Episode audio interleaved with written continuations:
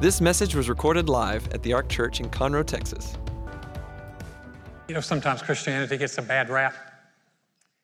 And it's presented as a, a list of do's and don'ts and rules and regulations. And, and that's really not the essence of Christianity. Christianity is a living relationship with a living God through his son Jesus Christ. And that connection to him, that connection to him is what gives us the potential to overcome all the negatives that come our way. We're doing a series called Greater Than. You and God are greater than. And this, this morning I want to talk about staying connected even in the dark times. I wish I could tell you that everything in life was going to be good. Hey, if you come to church, if you have a relationship with the Lord, everything is going to be good, everything is going to be great. That would be a lie. Because we're not in heaven yet. And I think we have to understand some things. One, evil is present among us. I think last week we saw evil present with the Walmart shootings, with the shootings in Ohio. And we have to understand that, and listen, if your theology makes room for the fact that there is a Satan and he hates mankind, then it's a lot easier to justify how some of this stuff can take place. Understand evil's here. You say, well, Alan, when do we get rid of it? when do we go to heaven? And I don't know about you, but I'm not quite ready to go just yet. So I'm going to hang on. But we have to understand evil's here we also have to understand that there are people who do things that are wrong. They do wrong things, bad things. And just you know, look straight ahead. Maybe you came with your family today, your in-laws are here. Just look straight ahead. Don't look at me. Don't, don't, don't look at anybody else. And, and like give those eyeballs and no, no elbows. But the idea is, you know, people, you can't control what people do. Sometimes, they, sometimes people just do bad stuff. There are two brothers in a small southern community down, down south who just dominated this, this little county for decades. If it was illegal, they had a hand in it. Drugs, prostitution, gambling. They beat their, they beat their wives and children. They cheated, they lied, they bullied people. And one of the brothers unexpectedly died. And the older brother came in and he, he spoke to the pastor of the largest church in the area. He said, Pastor, he said, I'd like for you to handle my brother's funeral. He said, But I need you to say in the funeral publicly that my brother was a saint. Pastor looked at him and said, Your brother was anything but a saint. The older brother said, I understand that, but it really means a lot to me personally. If he would say publicly he was a saint, and he pulls a checkbook out and said, And I'm prepared to write the church a check for $100,000 for saying that. And the pastor looked at him, he slid the check across, pastor looked at it, took the check, put it in his pocket. That day, the church was packed for the funeral. The pastor stood up to do the eulogy. He stands up and he smiles. He said, Everybody knows that the deceased here was a wicked, sinful man. He was evil. He did wrong to his wife. He abused his kids. He was involved in everything illegal in this area. He was a horrible man. But compared to his older brother, he was a saint.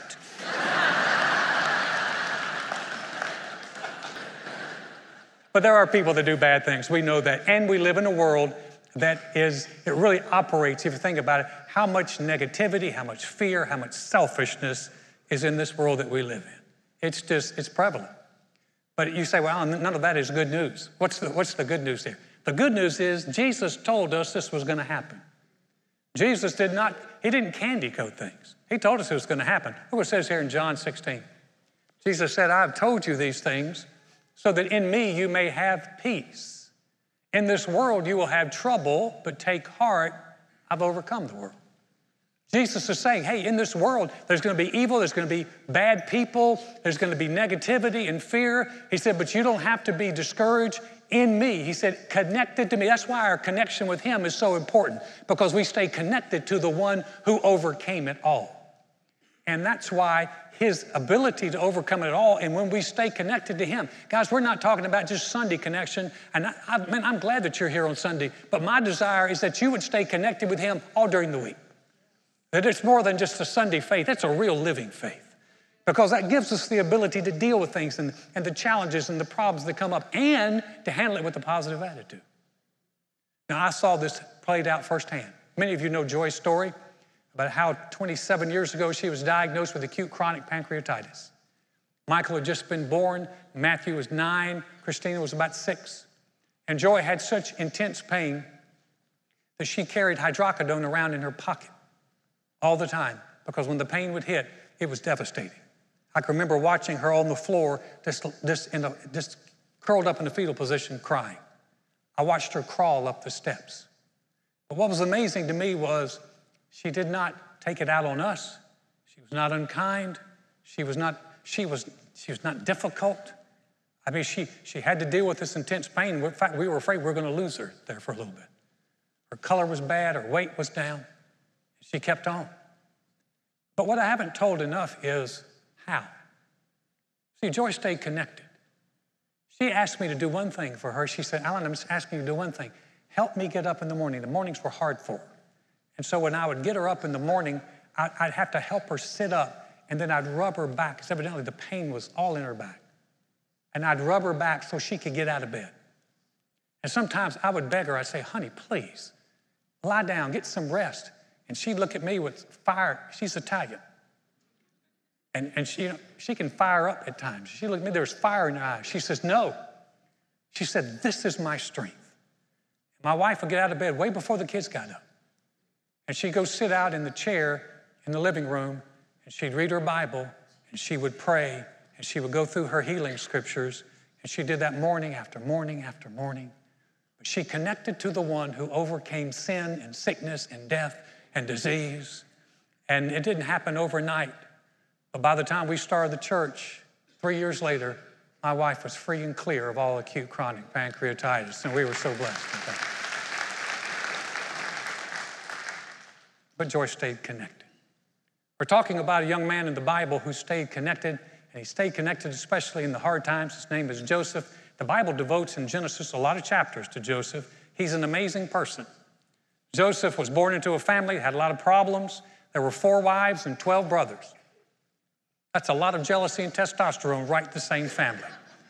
And inside of that, Joseph, Joseph was the most loved, he was the most favored, and he would often, he, would tell his brothers about how God had given him dreams. And God did. He gave him two dreams about Joseph being a ruler. So he had this, this dream from God about being a ruler. Of course, he told his brothers that really endeared them to him. And it's like, great.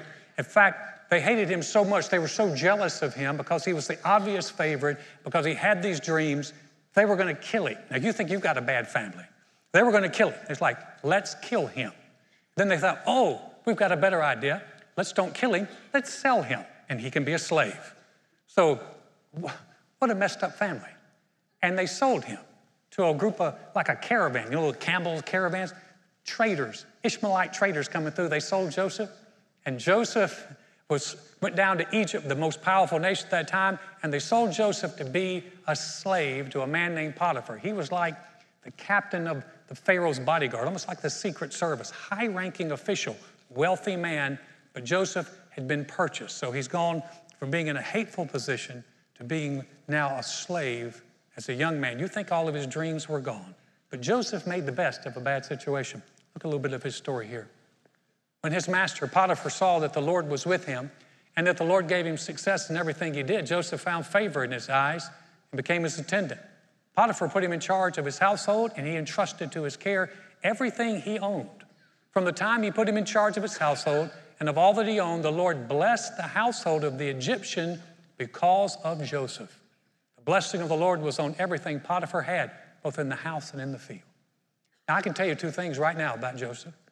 Now, it doesn't tell us this directly in the Bible, but I can tell you that Joseph had a good work ethic and Joseph had a good attitude. I said, Well, how do you know that, Alan? He said, Because a man who's risen in the ranks like Potiphar, a man who leads other people, you just don't put somebody with a stinky attitude and, and who won't work, a lazy person, you don't go, Well, I feel sorry for them. I'm going to put them in charge of everything.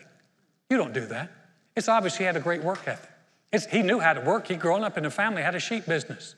So he knew what to do and he knew how to work. And the Bible said the Lord was with him, and everything Joseph did, the Egyptian could see this man, this man is blessed.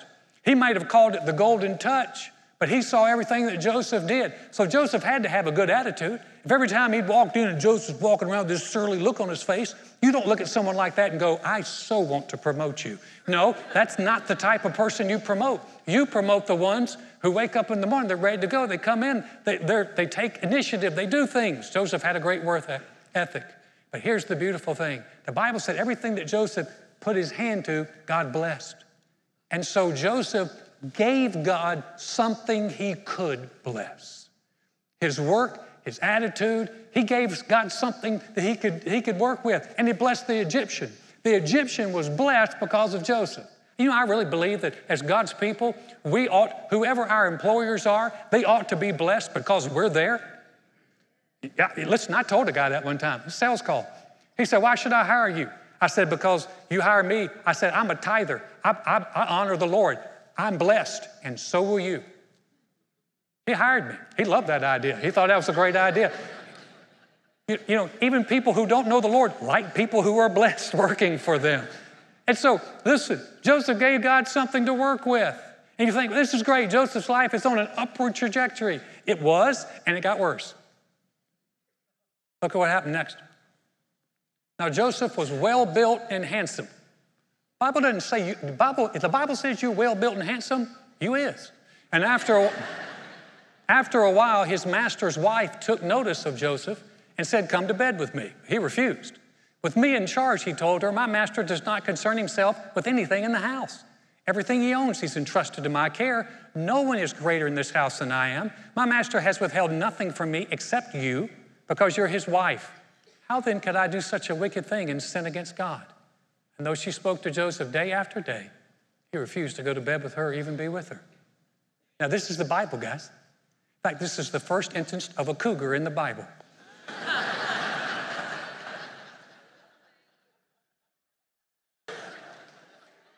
she, uh, now don't let that be the only thing you remember from this message. So, what y'all talk about today? We talk about cougars in the Bible. Right? Here, we, listen, she, she, here's the one thing we know about Joseph. She, she's enticing him day after day. And Joseph, Joseph must not have been a bitter man. You know, bitter is that anger and resentment. People who carry a bitterness often carry a victim's mentality. If anyone could have felt like a, a victim, it could have been Joseph. He could have thought, well, what have I got to lose? I'm a slave. So he could have been bitter against his master. He could have been bitter against God. God's abandoned me. Here I am, I'm supposed to be a ruler. Now I'm a slave. But he wasn't bitter. He said, How can I sin against God? He looked at the wife. He said, I'm, I'm in charge of everything. How could I do this? He had integrity and he was honorable before his master and before God. And he wouldn't do it. And he, he avoided her. She's in the, in the house going, Hey, Joseph. And he's like, get me away from you. So one day he's in the house. I'm, I'm going to have to condense this story. One day he's in the house, there's nobody there, and she grabs him. Kind of like what Joy did when we first met. I was just walking, she grabbed. Not really, uh, but it's my version, and I'm sticking with it. Anyway, uh, she grabbed him, and she grabbed me, and, and she said, "Come, come on!" And he, she grabbed his coat. He ran out of his coat. That's a great way to get away from temptation. Run the other way. And he ran. And she, she there's, a, there's a, an old adage that says, Hell hath no fury like a woman scorned. Now, that's not actually a Bible verse, but there's a lot of truth in it. And so, well, she was angry. And she, and she fabricated a lie that Joseph came in to rape her. And she told that lie to her husband. And when Potiphar came home, this is what happened. She told him this story. That Hebrew slave you brought us came into me to make sport of me, but as soon as I screamed for help, he left his cloak beside me and ran out of the house. When his master heard the story, his wife told him, saying, This is how your slave treated me. He burned with anger. And Joseph's master took him and put him in prison, the place where the king's prisoners were confined.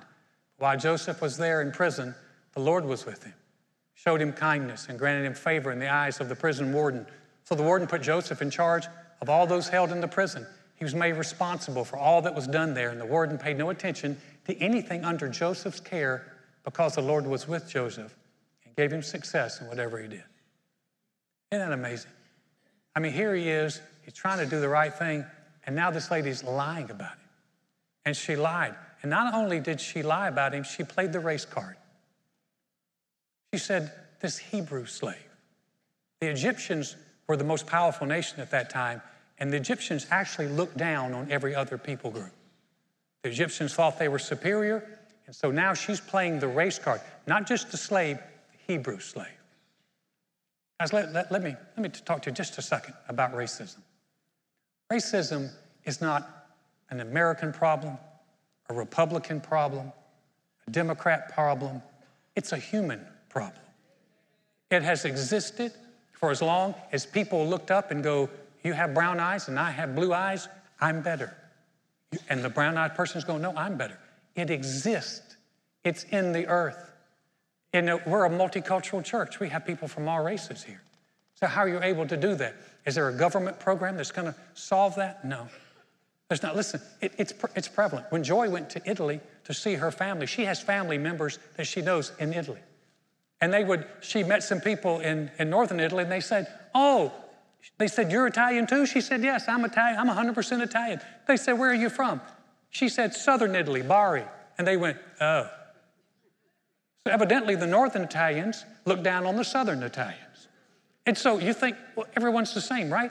No, no, listen, listen. He said, how do, you, how do you overcome racism? I tell you how you overcome racism. Where there's an emphasis on grace, there's less emphasis on race. When you have, when you have people, listen, Paul, Paul wrote the church. He said, listen, in Christ, he said, there's not a Greek or Jew, there's not slave or free, there's not barbarian or Scythian. He said, you're all one in Christ. And the beauty about being a Christian is when we exalt being in Christ, over our backgrounds. And by the way, if you do a DNA test, you might wind up with a surprise. Because some, cause some of the people groups you hate, you is.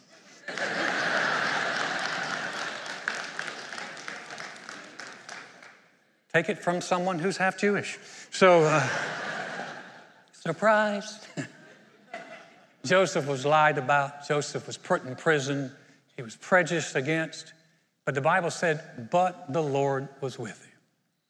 And even though this young man has gone through a lot more adversity than a lot of us ever have, here he is in prison, and the Lord was with him, and God calls Joseph to prosper, to do well, even in prison. Even in prison, the prison warden just made him the head over the whole prison. How in the world do you do that? You just don't look at someone and go, hey, I just like you, I'm gonna make you the head. He noticed Joseph must have kept a good attitude. He must have never abandoned his dream that God was still with him. And with God's help, Joseph became greater than the prison, than the prejudice, than the pit, than the slavery. Joseph continued to overcome. Now, what if we had a conversation with Joseph?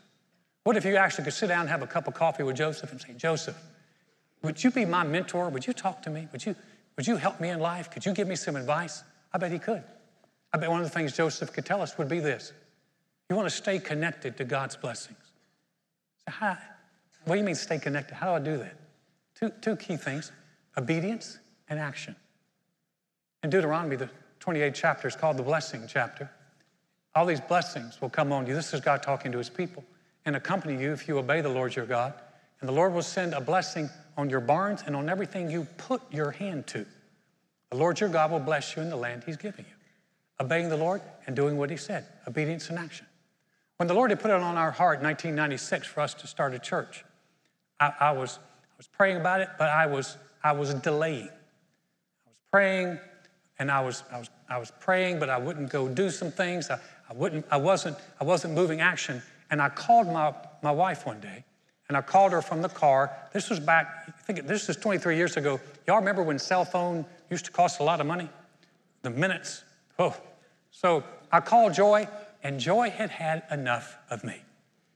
And she's, man, she read me the riot act. She's, finally, she said, Alan, she said, You need to go out there and do something.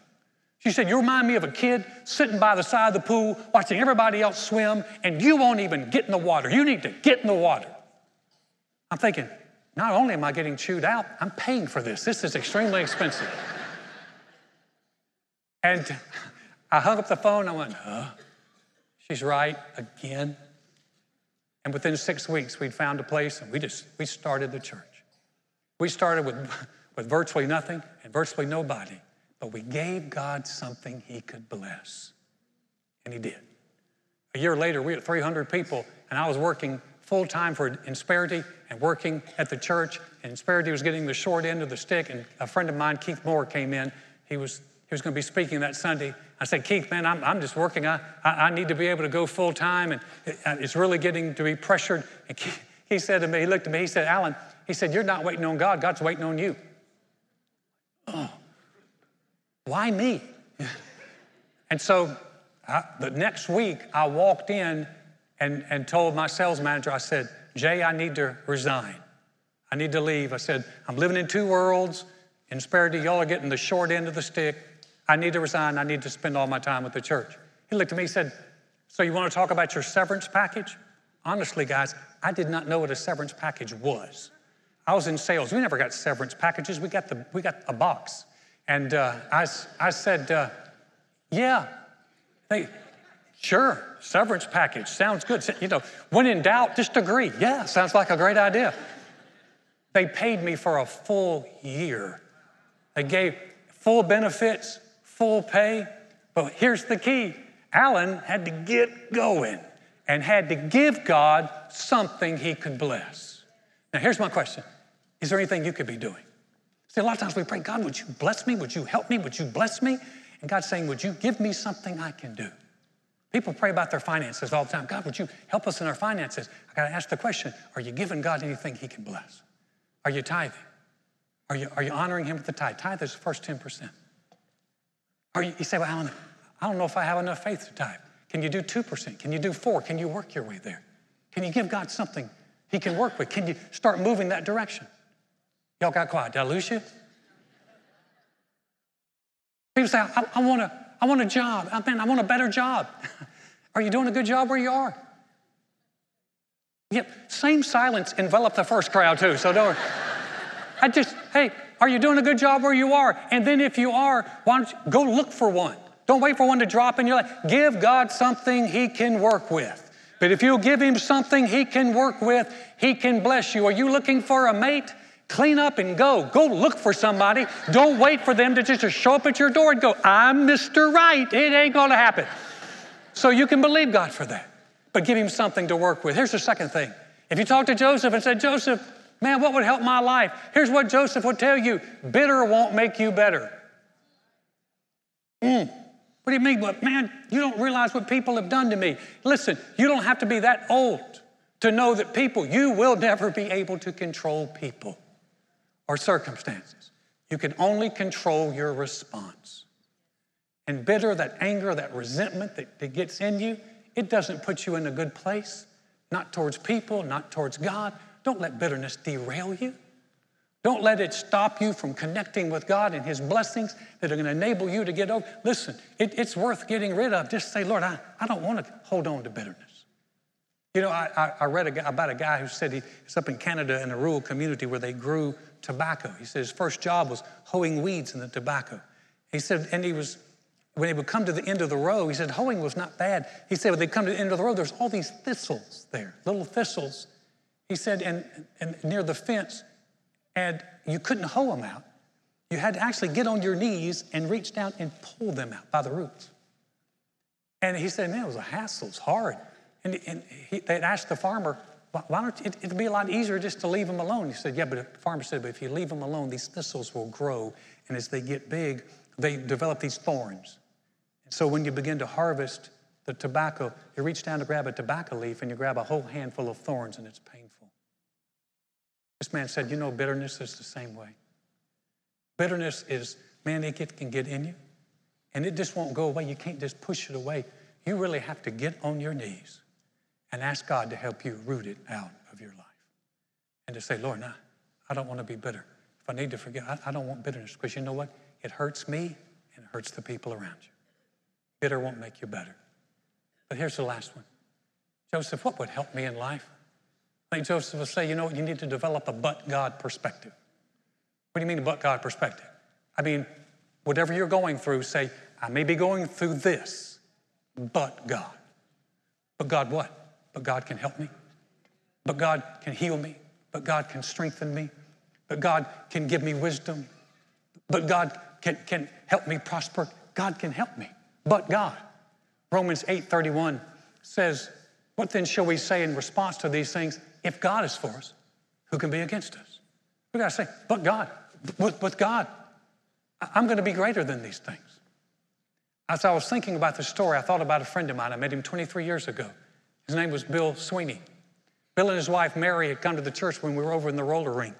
Brought their two little girls, two precious, they were little bitty things. Precious, what a wonderful family. Bill became one of our very first board members. Godly man, good man. But Bill had been diagnosed with ALS. Some people call it Lou Gehrig's disease. It just slowly begins to paralyze you. And Bill lost his ability to speak, he lost his ability to work with his hands, and, uh, and, and he's pretty much paralyzed. Here's a picture of Bill, though, and his family. You see, Bill is still alive. The average ALS patient lives between three and five years. Bill's at 23 and counting. Those, that's his beautiful family that, that he has up there. He's watched his girls grow up. He's, he's held his grandchildren. Well, actually, hadn't held them. He just, he's, he's been able to, to connect with them and touch their lives. And when I asked Bill, I said, Bill, can I tell your story? Bill wrote me this in response. He said, When I was diagnosed with ALS 23 years ago, I had to resign from the job I enjoyed and provided for us financially. I gradually became paralyzed and lost my ability to speak. For more than two decades, I've been imprisoned in my own body. He said, It's a pathetic jail cell. Smiley face. But Mary and I have learned that if we look to God in the dark times, the light of God's grace shines brighter and brighter. It's been a long and difficult trial, but God's grace has given us peace and even joy. And He's provided us for, for us financially. Even after Mary was laid off from the job she's had for almost 30 years, we felt a peace and continue to feel that peace. He talked about a, a, campaign and through other means. He said, God has blessed us, and we have never missed a mortgage payment or been late at paying any of our other bills. God has been so good to us, and I know that He will walk with His other children through their trials. This is a man that says, God has been so good to us. A man that has been unable to speak or write. You say, well, how did he get you an email? Would you, Carrie, would you put the next thing up? That's a special computer that Bill has where he's able to look at letters on a screen and a letter at a time. And, and then sometimes a word will pop up, much like our intuitive, much like how you know Apple does with us. And that's another story. But, uh, but, but Bill is, is able to one letter at a time write this. And you know, and the, the beautiful thing about Bill, he's been a friend of mine for years. And occasionally I would get these emails from him, always encouraging, always uplifting. And Bill doesn't just sit there and waste time. You know what he does? He writes one letter at a time. He writes emails to people all over the world. He's part of a ministry that answers questions about that people have about Christianity, and he has contacts all over the world that he writes, and he's led people to the Lord, sitting in a wheelchair, paralyzed, because he believed that he and God were greater than the ALS that's come against him. And it's just, it's wonderful. Now, here's, here's a shameless plug for Bill. He's got something called, uh, he's got a blog called Unshakable Hope. And if I've ever, I, have never, I've never endorsed a blog before, I'm endorsing that one. Because it, just when you think, man, I'm having a bad day, go read Bill's blog and realize he's still at it, still making a difference. Now, let me ask the question what's imprisoned you? Is it a family situation, financial situation? Is it maybe is it just something that you're dealing with emotionally that's kept you in prison, that's kept you bound? Here's the good news. If God can help Bill, he can help you. If God can help Joseph, he can help you. If God can help us, he can help you. And you can be greater than whatever is coming against you.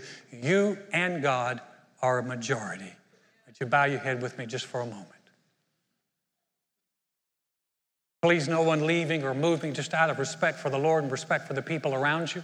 If you came this, this morning and said, Alan, I, I don't know that I have a relationship with the Lord, and I, but I want that. Or I don't know that, I, I'm not sure where I stand with God. Or maybe you're like I was. You, you had a relationship and then you just knew you walked away. You gotten so far away from God. But today you're thinking, I, I, I want to I want to come back. I want to reconnect. Making that connection with Him is the greatest decision you'll ever make. Heads are bowed, eyes are closed, no one's looking around. I'm just going to ask you one thing. Not going to ask you to stand up, not going to ask you to come to the front, but if you would like to say, Alan, I would like prayer, I want to connect with God or I want to reconnect with Him, would you pray for me? Just need you to shoot your hand up real quickly across the auditorium. If you say, That's me, thank you, thank you, thanks. Anybody else? Say, Alan, would you pray for me? Yeah, I got you, way in the back. Anybody else? Great, thank you. Wonderful. Thank you for your courage. It's not easy to do that. It's a step of faith, but it's a good one. Anybody else? We're going to close. This is wonderful. Heads are bowed, eyes are closed, no one's looking around. Maybe you didn't lift your hand, but you're thinking, ah, I really, I really wanted to do that. You can do that. You can pray this prayer with us. We're going to pray it with you. We're going to pray as a whole church family. We're going to join you in this prayer. You're not alone here. But pray this out loud. Say, Dear God, I know mankind needs a Savior. I know I can't save myself. Jesus, I believe you're the Son of God. I believe you died on the cross for my sins. And God raised you from the dead. Right now, I confess you as my Lord, as my Savior, as the one who forgives me and restores me. Thank you, Jesus. My past is forgiven. I have a relationship with you. I'm a new creation in Christ because I've said yes to you. If you would please, just for a moment, keep your heads bowed and eyes closed. Heavenly Father, thank you for those who prayed that prayer. Some have stepped out of darkness into your light, and some have come back home, and we rejoice with them. And Father, for the rest of us, those who know you, who are walking with you, thank you for helping us strengthen that connection. Thank you, Lord, that with you, all things become possible. And the things that have hemmed us and imprisoned us in the past do not have to dictate our future. Thank you for that promise for that hope. We give you all the praise for it. In Jesus' name, amen.